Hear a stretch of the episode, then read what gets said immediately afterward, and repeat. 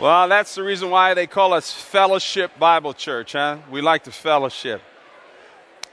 Well, once again, good morning, and we're just so delighted that you're here. As uh, William said, if you're visiting with us, uh, my wife and I will be back here in Guest Central at the end of the service. Would love, love, love to say hello to you uh, and uh, answer any, any questions that, that, you may, that you may have.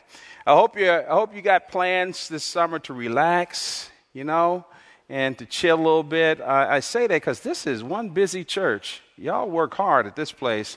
And so let's take some time to enjoy our families this summer and to enjoy one another, right? Some of you say, well, I'd rather burn out for Jesus than rust out. Well, out is out, whether you burn out or rust out. We don't want you out. Okay, so let's just, let's just, let's just do that.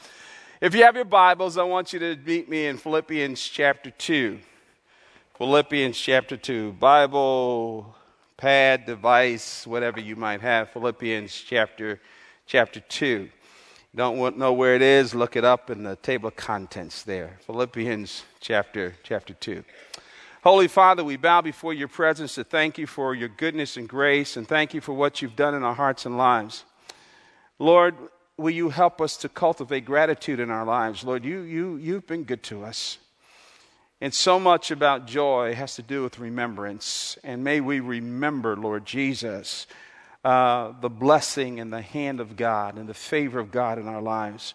So during those challenging times, we'll go back to the book of remembrance and it will see us through. Strengthen us, speak to us today. Father, I ask of you, I ask of you, Lord God, that you help us. All of us live in the context of relationships, some of which have uh, been painful. And I pray today that you'll give us hope and direction. In Jesus' name, amen. If you've not been here with us, started last week this series entitled Choose Joy. It's based on the book of Philippians. I shared last week that the book of Philippians uh, uh, is a rich book in my life. Often, when I go through hard times, challenging times, a little bit discouraged or disappointed or down, I find myself wandering to the book of Philippians. Now, you might say, choose joy. That sounds a little bit weird. Isn't joy an involuntary response to great things that happen? Well, therein lies the problem. Therein lies the problem. Because as we look at the book of Philippians, and not only the book of Philippians, but throughout the Bible, but particularly in the book of Philippians, you find Paul using the term joy or the joy group of words 14 times. But he often links joy with another word that he uses about 10 times the, the Greek word phroneo or mind. And then when you look at the texts in which he uses joy and mind, he often will, in the media context, talk about the will and choice. And so, although joy is a, an emotion, that's true, joy is an emotion, but it is also a decision and choice. And I need to say this to us because we really need to get this here. The Apostle Paul, counter to what we feel in our culture and society, where we think with our feelings, the Apostle Paul makes the assumption that the will can control the emotions. That's not being emotionally inauthentic, by the way. He makes the assumption that the will can control the emotions. And so he says, for example, I quoted this from Philippians 4 6, we've quoted, be anxious for nothing. He, well, he commands us. That's an emotion. Stop being anxious. He makes the, makes, the, makes the observation that your will can control these things. So, thus, thus, thus, thus, the title, Choose Joy. Choose joy. The other thing I would say is that joy is not cheap. Joy is very expensive. And that's not just some cute play on words. Joy is costly. And we tend to get joy, and I'm, you'll find this a little bit later on as we wander through the passage here. We tend to uh, uh, be most joyful concerning the things that have cost us the most.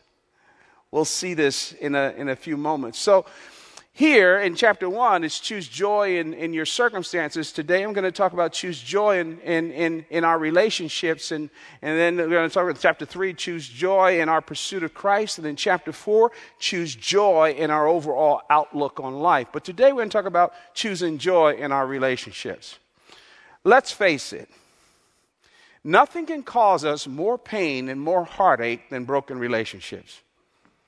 Trust has been violated, um, disappointment, expectations.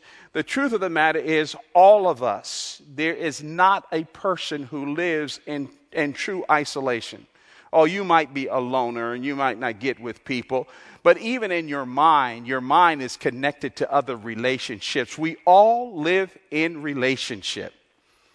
And the problem with relationship is that there is not a perfect person.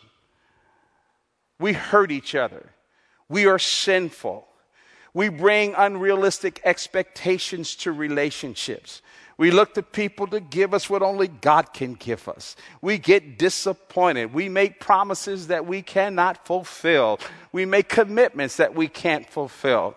We got little quirky things about us, idiosyncratic nonsense about us that bugs people. We're like porcupines. There are personality differences. Some of us suck all the air out of the room when we walk into it. And, and you know, we got all this, we got all this drama in our lives. We, we, got, we got kids who are all different in our families. And, you know, we got all this stuff. And most, most, most churches break up, and most organizations break up, and most companies have problems based upon relational nonsense, relational stuff, relationships. We live in relationship. So, Paul here in Philippians chapter 2 is talking about oh, how do I choose joy in relationships? There are people that we don't like.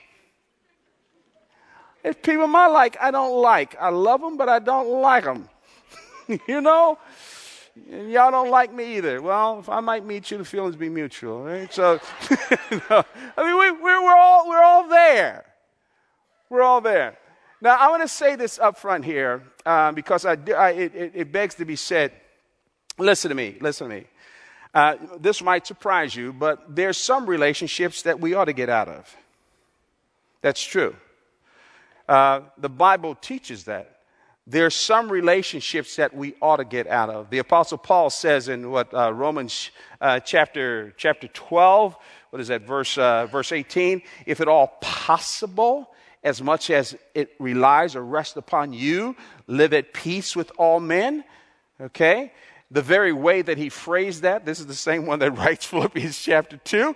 The very way that he phrases that, he says sometimes it's not possible to live at peace with people.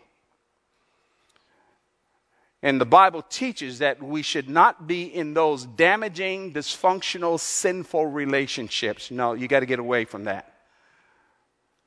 But here's the problem uh, it only takes one to forgive, but it takes two to reconcile. So sometimes, you know, you can't be in relationship with a person. Why? It may not be, the ball may not be in your court. It may be on them, and they refuse to do that. And so you shouldn't be held hostage to that. So I'm not talking about sinful dysfunction, people who will not repent of their sins, and this kind of abusive relational nonsense that glows in the dark. We, we all know what that is. Paul's not talking about that. But he is, he is talking about pressing into even difficult relationships here in Philippians chapter 2. So the question is this What does it look like? What does a person look like who chooses joy in relationships? What does it look like? And I'm going to outline the text applicationally. Now, I'm only going to cover up through verse 18, um, and I'm not going to touch on verses 19 through the end because Paul uses two relationships in his life as an illustration of what he's talking about Timothy and Epaphroditus. But I think that there are four things, four characteristics of people who choose joy in their relationships. Now, this is work, this is intentionality, but they're characterized by these four things. Number one, they fight for unity. They fight for unity. Uh, number two, they act like Jesus. That's the import of the illustration that he gives here. Number three, they look to God to validate them. And then number four, they remember and realize that there's a lot at stake. And so Paul does not deal with these relational issues with a quid pro quo mindset and this is here's how you can massage and this kind of thing. He, he, he deals with it in a very serious way. And I, you'll see this later on as I'll get to this, this whole issue of, of, of, of uh, remembering that there's a lot at stake. I'll tip my hand right now because Paul is saying, look, look, look, look, look, look. You got to be careful with your relationships if you're a follower of Jesus. It's no private matter. The condition of your relationships is not a private matter, it's a public thing.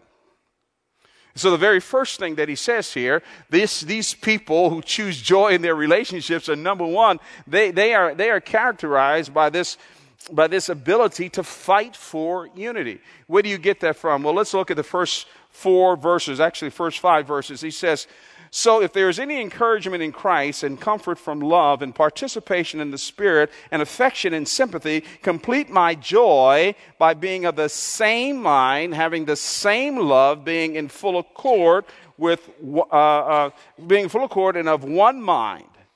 Do nothing from selfish ambition, etc. But let me just park there for a moment in that, that those first two verses there. The first thing that I would say is that this unity that he's talking about, that we're fighting for, it reflects Christ.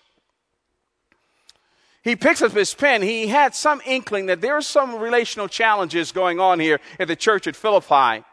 There's some issues happening here.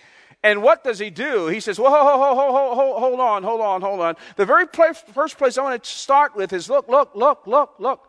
Your, your, your, your unity reflects Jesus. And if there's any compassion, and there is, if there's any encouragement, and there is, if there's any comfort, and there is, the way you complete my joy and experience joy yourself, by the way, is act like Jesus, or remember that it reflects who Christ is. Those who have come to enjoy encouragement, love, and fellowship with Christ and with His Spirit should live in harmony with one another. Why? Because it portrays Christ. Now, I do have to say this that there's a difference between unity and uniformity.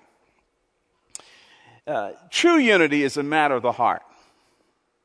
It's a matter of the heart. And thus, the emotional statements that he's appealing to them with. Paul doesn't blast them. He says, Look, look, look, look, there's comfort in Jesus, there's encouragement in Jesus, you know, there's sympathy in Jesus. You've experienced this. This true unity is a matter of the heart. Now, uniformity is the result of pressure from without. Now, you know that. As, as parents, we've all done this. One of your kids smacks the other, his sibling upside the head. No, they've done that. And, you know, you say, how? He says, but they hit me in the head with his toy. I say, come here, boy. Did you hit your sister? Yeah, but uh, uh, you're talking too much. A simple yes would be the answer. Did you hit your sister? Yes. And then this is what we do tell your sister you're sorry. No, no. Well, this is what's going to happen if you don't. I'm sorry.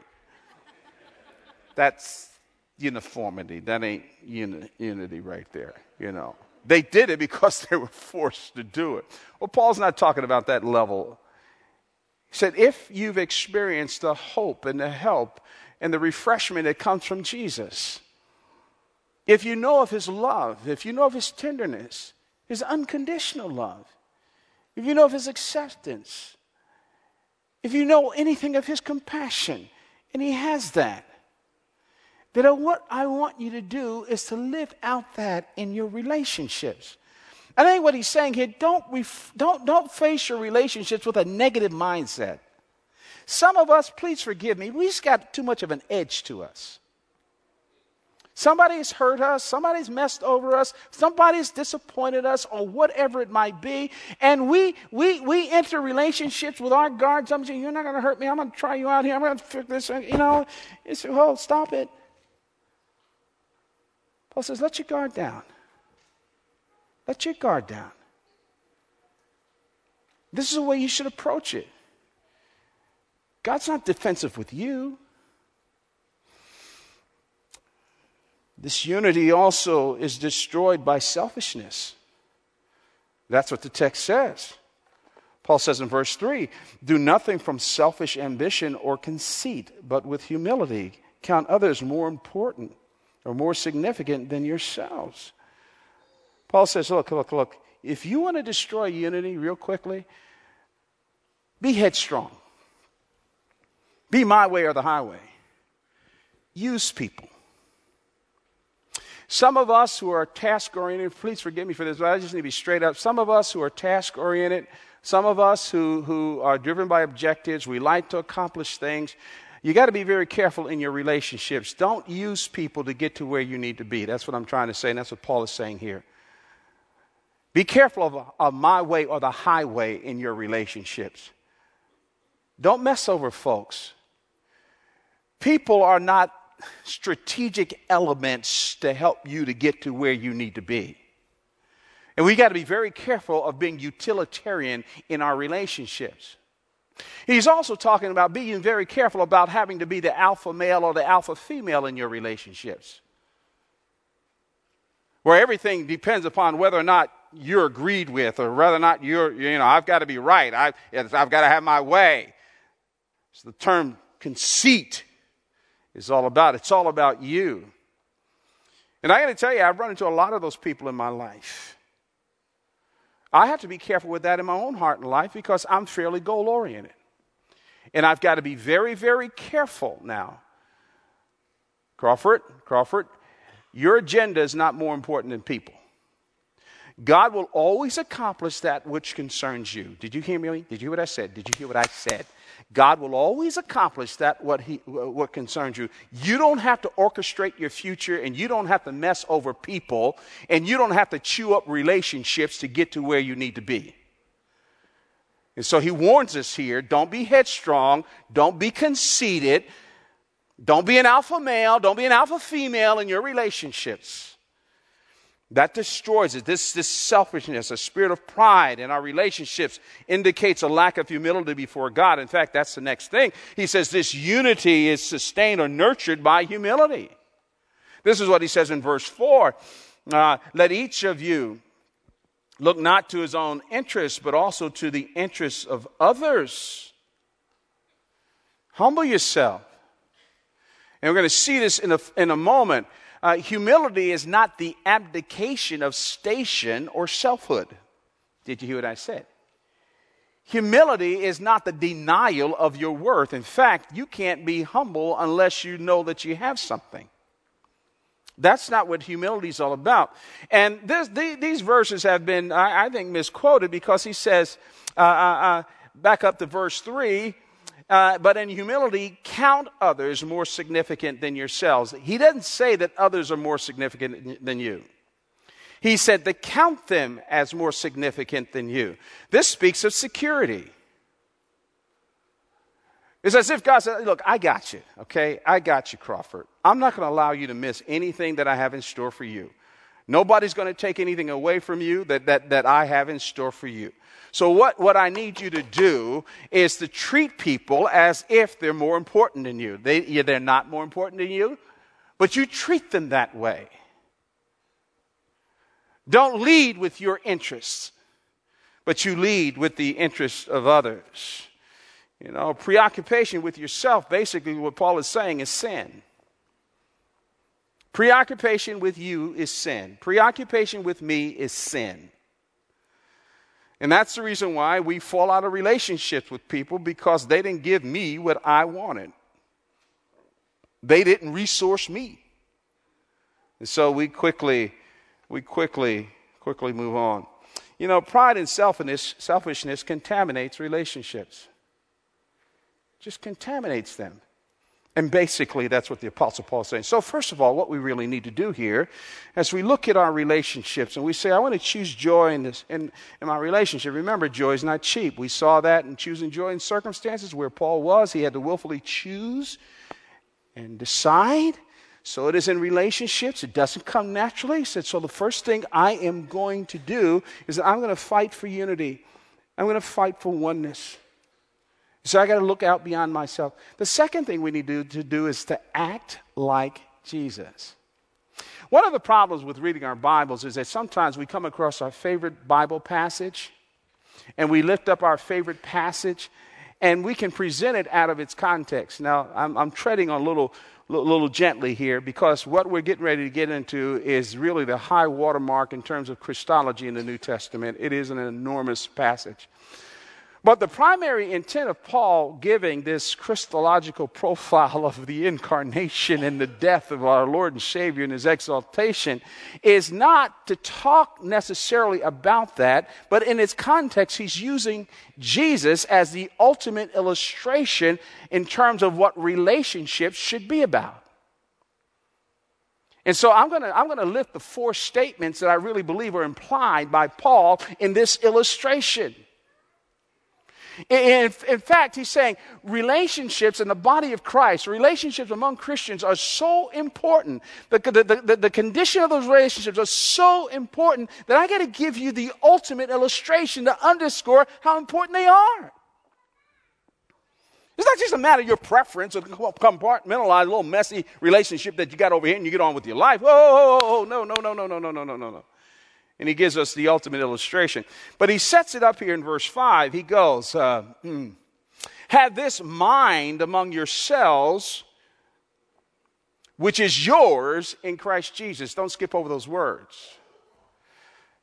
This is, this is, this is pretty, pretty incredible stuff here. Paul says, I need you to think about your relationship and your relationships and act and think the same way that Jesus does. But you say, I'm not Jesus. I'm a fallen person. Yeah, but notice what he says in the text. I want you to have this mind among yourselves, which is yours. In other words, Paul says, What I'm not ready to tell you, you have the capacity to do this. You've got the capacity to do this. It's yours in Christ Jesus. If you know Jesus as Savior and Lord, the capacity to have wonderful, rich, wholesome relationships in terms of your perspective. You can't do what somebody else doesn't want to do, but in terms of your perspective, you've got the capacity and the power to do it. You can think like Jesus. You can act like Jesus. He says it's yours. It's yours. The only reason why you're dealing with this mess is because you want to. You, you, don't, you don't have to think carnally. You, you can have incredible relationships. But what are you going to have to do? It's costly. You're going to have to act like Jesus. Jesus Christ is a supreme example of humility and selfless concern for others, and that's the whole connection here. He says, I, Jesus didn't look out for his own interest, and neither should you. Jesus gave up, he knew he was, and so should you. So let me make the four statements here that I think Paul is making. And I think you see this in the illustration. This is an illustration in context of on relationships here. The first statement is this is that we are secure. That's the very first statement that Paul is making through this illustration. Again, pick it up in verse 5. Have this mind among yourselves, which is yours in Christ Jesus. Now, here you have it. Who, though he was in the form of God, did not count equality with God a thing to be grasped. You say, what does that mean? Well, listen, it's, it's pretty straightforward. In other words, when he says a little, it's a little awkward phrasing here. He didn't count equality with God as a thing to be grasped, meaning this he knew who he was. He didn't have to fight for his equality with God. He knew he was equal to God. He knew it. He knew it. And this is important to understand the, his, his humility and his humiliation and his death on the cross. You see, the, the, point being is this Jesus was not trying to find out who he was, and there were some inadequacies and holes in himself, and somehow or another, you know, he didn't feel good about himself. He said, Can you like me? And this kind of No, no, he was secure. He was secure. And this is what this is what Paul is trying to get across to us. We're secure. Just as Jesus knew who he was, you know who you are. I want to say this to any teenager in this audience right now, and I want you to put it in the back of your mind. You may not realize it until five or 10 years later. So just write it down and come back to it. You do not have to borrow your identity or security from other people. Do not borrow your identity or security from any relationship. You bring identity and security to all your relationships. This is the problem with many a young couple when they get married. They think their new hubby is a fourth member of the Trinity. Leroy got some problems, y'all. And you're looking for him to be, be what only God can be for you. Now, you bring that sense of security with you. You bring that sense of value with you. And every time you start looking for other people to give you what only God can give you, you're a mess. You assign yourself to some roller coaster existence and, and you, you, you, you won't like yourself. You are secure. I made you in the image of God. That's what God says to us. You are valuable. I sent my son to die for you. You've got meaning and purpose. You bring that to life and you bring that to relationships. So it begins with this sense of security. Truly humble the truly humble person knows himself and accepts himself. That's what true humility is about. You're not truly humble if you're going around and making yourself a secondary appendix to somebody else's life. True humility doesn't do that. True humility accepts himself. Yeah, just like Jesus, he, he yielded himself to, to be a servant for the glory of God and the good of others, but he knew where he came from. He knew where he came from. Only secure people are healthy givers. Did you hear what I said? Only secure people in relationships are healthy givers. Insecure people tend to drain life from others. Jesus knew who he was. Uh, the, num- the second statement I would make that comes out of this illustration, the first part of verse 7, is that we choose to serve. We are secure. Number two, we choose to serve. The opening line of verse 7 says, But emptied himself. Emptied himself. Now, I can get in a theological ditch here, and I don't, I don't want to go there, but I will say this. Some people have, have, have mis, I think, mis, mistranslated or misapplied this whole idea of Jesus emptying himself. And suffice it to say that Jesus divested himself of self interest, but not of his deity. And I, I, justify this by the context. Remember, this is an illustration. He said earlier on, don't look on your own interests, but on the interests of others. So in the illustration, he says that Jesus emptied himself. Uh, the dot, dot, dot goes back to the self interest piece. He emptied himself of self interest. He didn't empty himself of his deity. He laid aside his self interest to give himself to something that was bigger than himself. And by the way, have you ever noticed that in the Gospels it is Jesus who is serving others and not others who serve him? Have you noticed that? You noticed that? You read the gospel, it's not other people serving Jesus, it's Jesus serving other people. You see, humility and sacrifice comes from a heart of security. He knew who he was. And he laid aside, he said, Okay, I know who I am. They can't give me an identity. I bring identity to life. I'm not looking for them to give me anything, I bring it to life. And I, and I, and I gotta tell you this, you know, you know, you know, one of the things I've learned all these years of ministry, I'm to tell you something. If you want a clear picture of a person's humility, don't, don't watch how they handle their responsibilities. Don't watch how they use their gifts. Don't, don't, don't watch that. Don't watch that. Don't watch how they're consistent. Don't, watch it.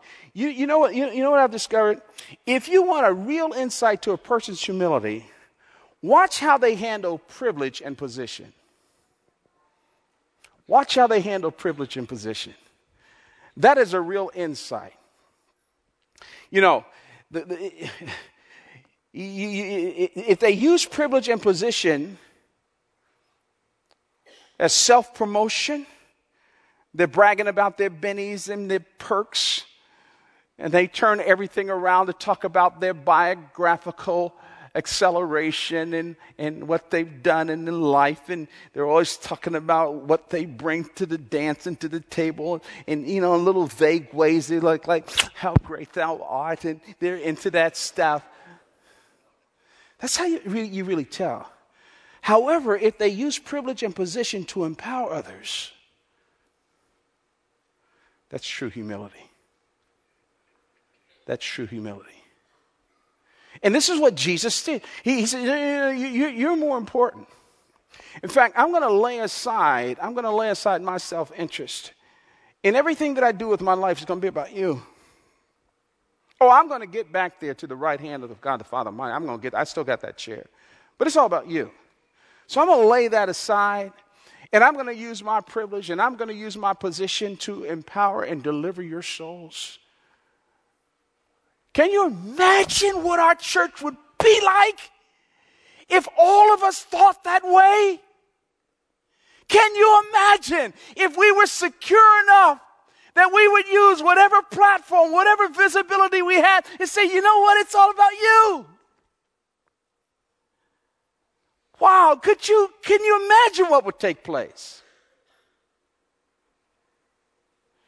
Instead, you know, we got too many people going, I don't know, I, nobody pays me attention. And I was, you know, it's, I got stuff. Seriously, I'm only half joking here. The third statement. We identify with others. That's the point of this illustration here. He, he says in the second part of verse 7, he says, But emptied himself by taking the form of a servant, being born in the likeness of men, and being found in human form, he humbled himself. Paul is purposeful in this illustration because he's underscoring what it takes to have significant, wonderful, redemptive, God honoring relationships. What did Jesus do? Well, he he identified with others. There's the whole point. He laid aside his agenda and he became like us. Like us. The larger point here in our relationships is are, are we on other people's agenda or do we make them get on ours? Do we really care about where they are? What they're going through? What they're facing? Do we truly identify with it? Now, I get it. I get it. There's a breakdown here. Certainly, we are at needy places in our lives. And, you know, I just been through something myself where I just needed some help and encouragement. We get there. I got it. But by and large, I just think that we think one way too much. There's a guy that I know, I do call him a friend. Whew. You ever, you ever meet with people in your life that when you get after you get finished meeting with them, you need to take a nap? oh man, this dude is draining. And I got a fair capacity, but I got to tell you, you, you don't have a conversation with him.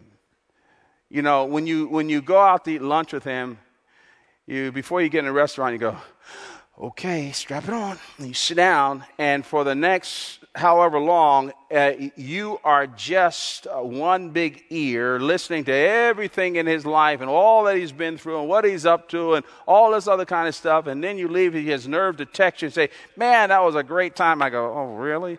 You know? Now, it's a little extreme. Not, not, not all that. not all that. Do we care about others?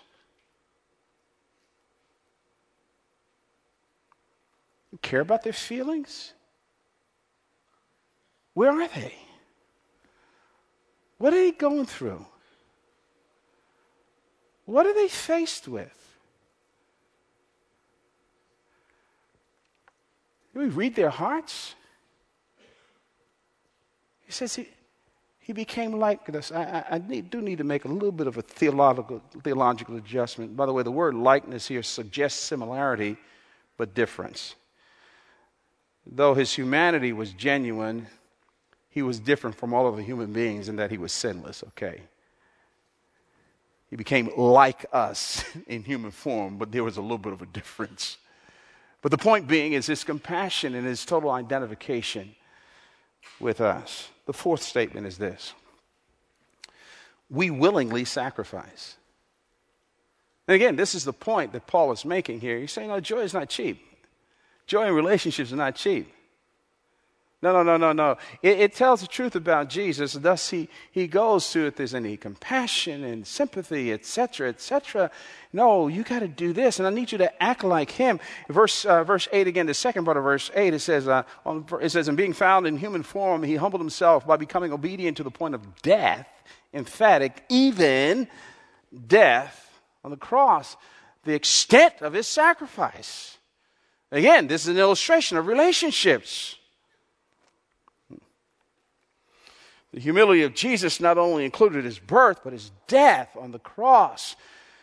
The cross was the most cruel, despicable form of death. Again, we saw that a couple of weeks ago. Those of us who, who were in Israel, I was reminded of that when we were at the Garden Tomb, and the guy told us, he just reminded us once again, you know, he said one of the great misconceptions about the cross of Christ and, and crucifixion is that people were crucified in some, uh, some hill far away. I like that song on a hill far away, but that's not biblical. The way the Romans crucified people, no, they, they, they went through a crowded thoroughfare where everybody can watch you. And Jesus was naked on the cross in excruciating pain. And part of the suffering was humiliation. And Jesus did all of that on our behalf. It was cruel. And I think what Paul's point is in, in going here with this and this whole sacrifice thing is that many people are willing to serve others as long as it doesn't cost them anything. But service that costs nothing means nothing. There are no cheap crosses, church. There are no cheap crosses. And I don't want to get too mystical about this,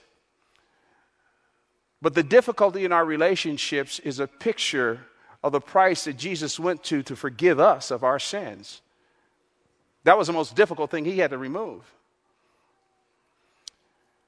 And so, just because it's hard doesn't mean you ought to walk away from it.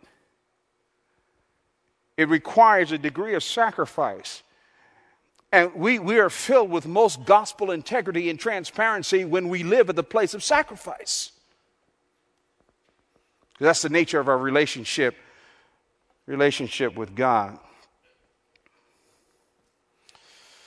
The third, third thing that uh, these people who are choosing joy in relationships are characterized by, you know, they, they, they, they fight for unity, they act like Jesus, but number three, they look for look to God for validation. I won't spend a lot of time here, but this is the whole reason why he adds in here the exaltation of Christ. Again, you got to keep in mind the context. He's talking about relationships here. And he says, beginning of verse 9, he says, Therefore God has highly exalted him and bestowed on him the name that is above every name, so that the name of Jesus every knee should bow in heaven and on earth and under the earth, and every tongue confess that Jesus Christ is Lord to the glory of God the Father. Now, I think that there are two certainties that he's underscoring here. And the reason why I think Paul puts this here is to give us hope. Again, it's an illustration, is to give us hope, to give us hope. The two certainties underscored by him under, uh, m- m- making this observation is that, that, that God will always honor you. God, God will honor you. Not always the people, and in fact, some of us are constantly bruised in our relationships because we're expecting people to give us what only God can give us. And we're always getting our feelings hurt because we, we've, we've placed them higher than they need to be. Paul is saying by giving this illustration, no, set your hope on God. God frees you. Do what's right by people without quid pro quo. Do what's right by people without reciprocity. Keep your focus on the Lord. God's going to make sure you get what you need. God will always honor you. The other certainty is that God will reward you, even.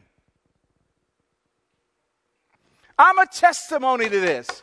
I have lived long enough to be messed over and to be hurt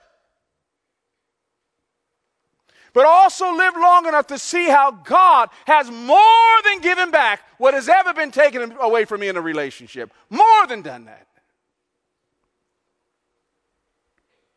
And I wish I knew 30 years ago what I know now. I'd have spent less time frustrated and angry and upset about what people did. This is why you know, Paul is putting this here. Church, God will take care of you. Believe that. Believe it. And that's what 1 Peter 5 6 is all about. Humble yourselves under the mighty hand, and in due time, he will exalt you. So I think that's the reason why he talks about the exaltation of Jesus. His glory far exceeded his pain.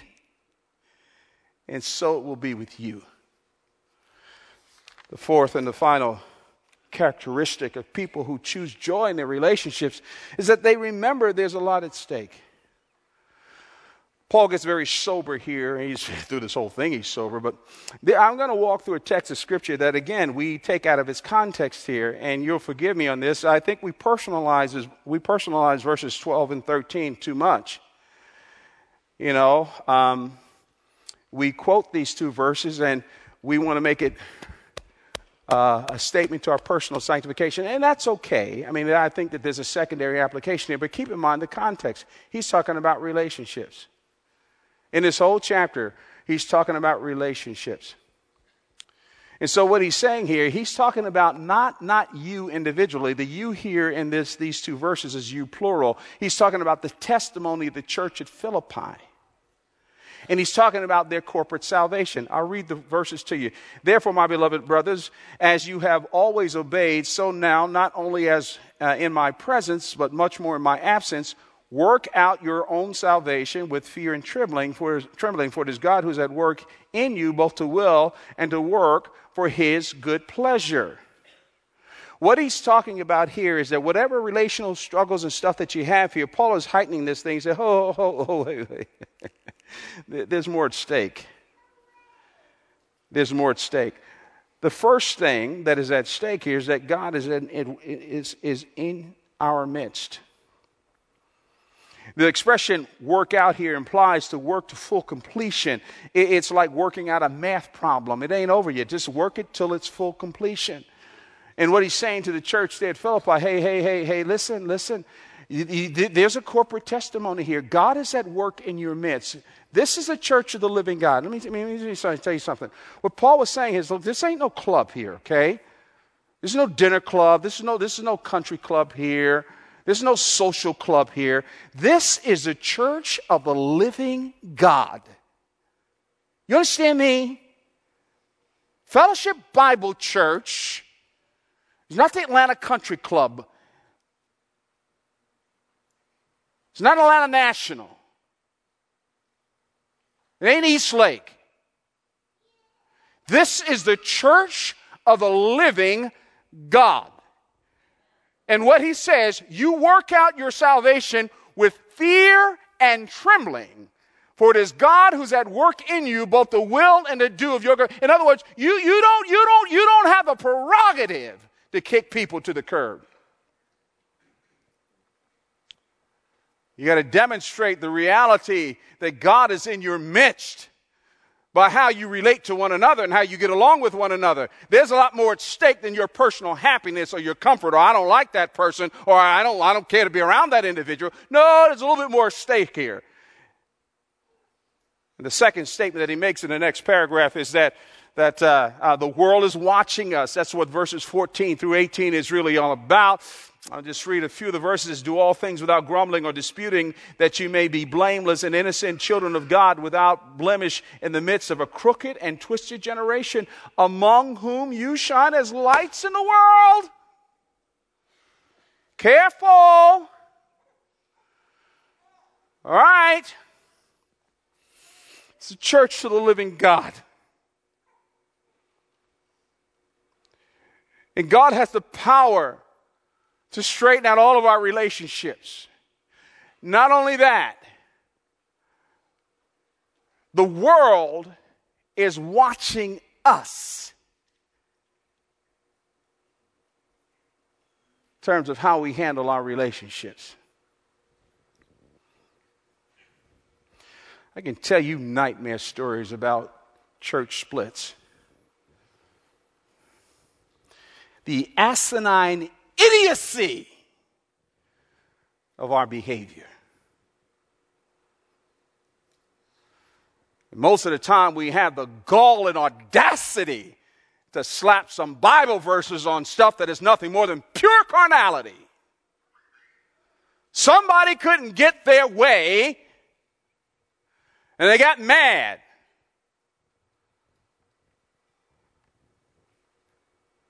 It happens all the time. No thought about what about testimony? What are people thinking about Jesus? What are they thinking about us? I got to land the plane here. I'll give you four suggestions based on this. I'm so passionate about this because I've just lived too long to see. Uh, you got, you I tell you, I, I,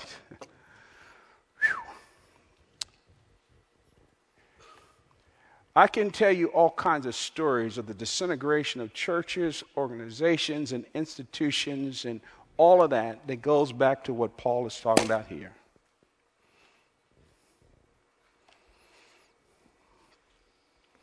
Arrogance and pride. So let me give you these four suggestions. Number one, make things right with people.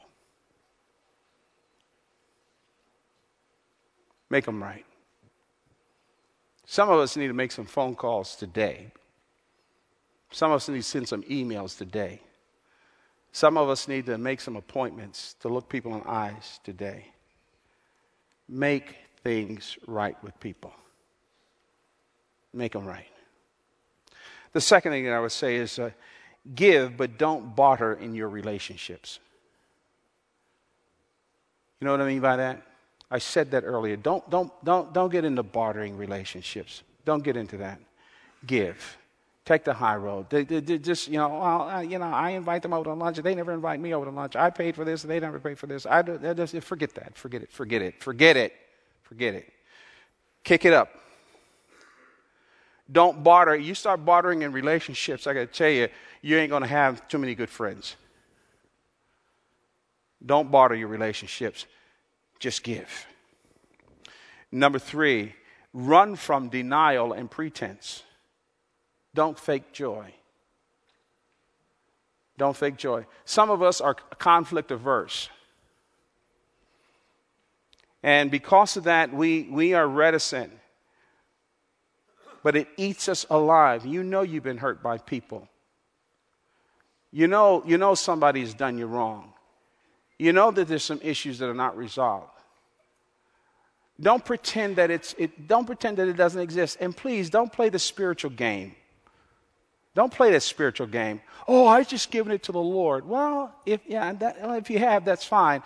But are you sure you have? Or are you just trying to impress people with the right words? Run for pretense. The truth, transparency, Work on these issues, resolve them, do what you need to do. And the fourth and final one is this remember, we represent the integrity and hope of the gospel.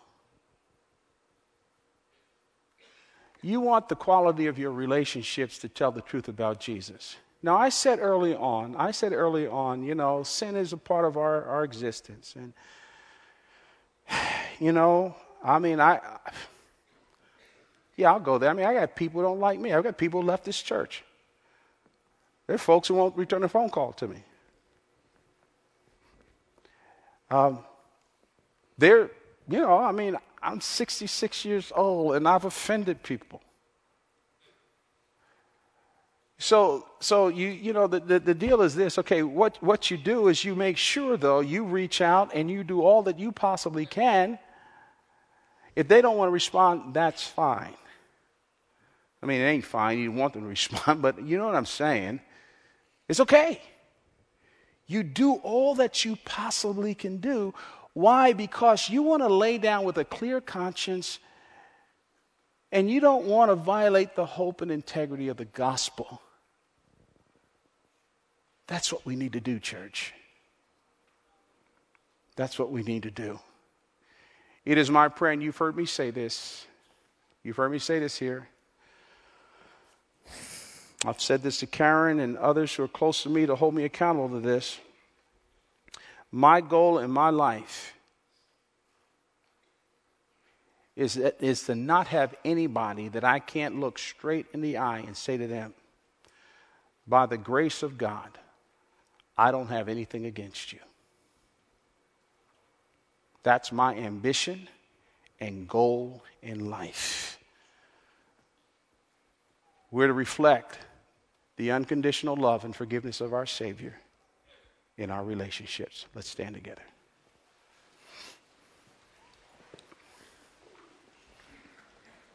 I want to encourage you if you're not sure that Jesus Christ is your Lord and Savior, that's the primary relationship of all of life.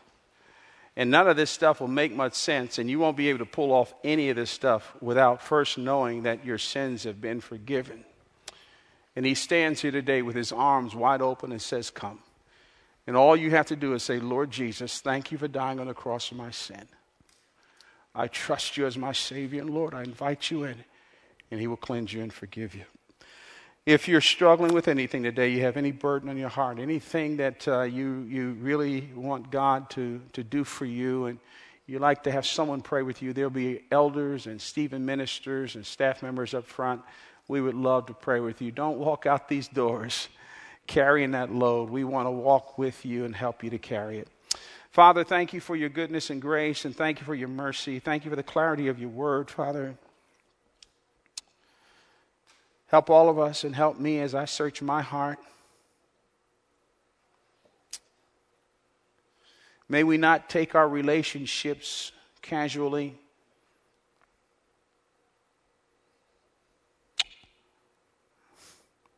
But may our relationships tell the truth about our Savior and what He's done for us. Help us, we pray. Grant courage where courage needs to be given to write that email, to make that phone call, and make that appointment.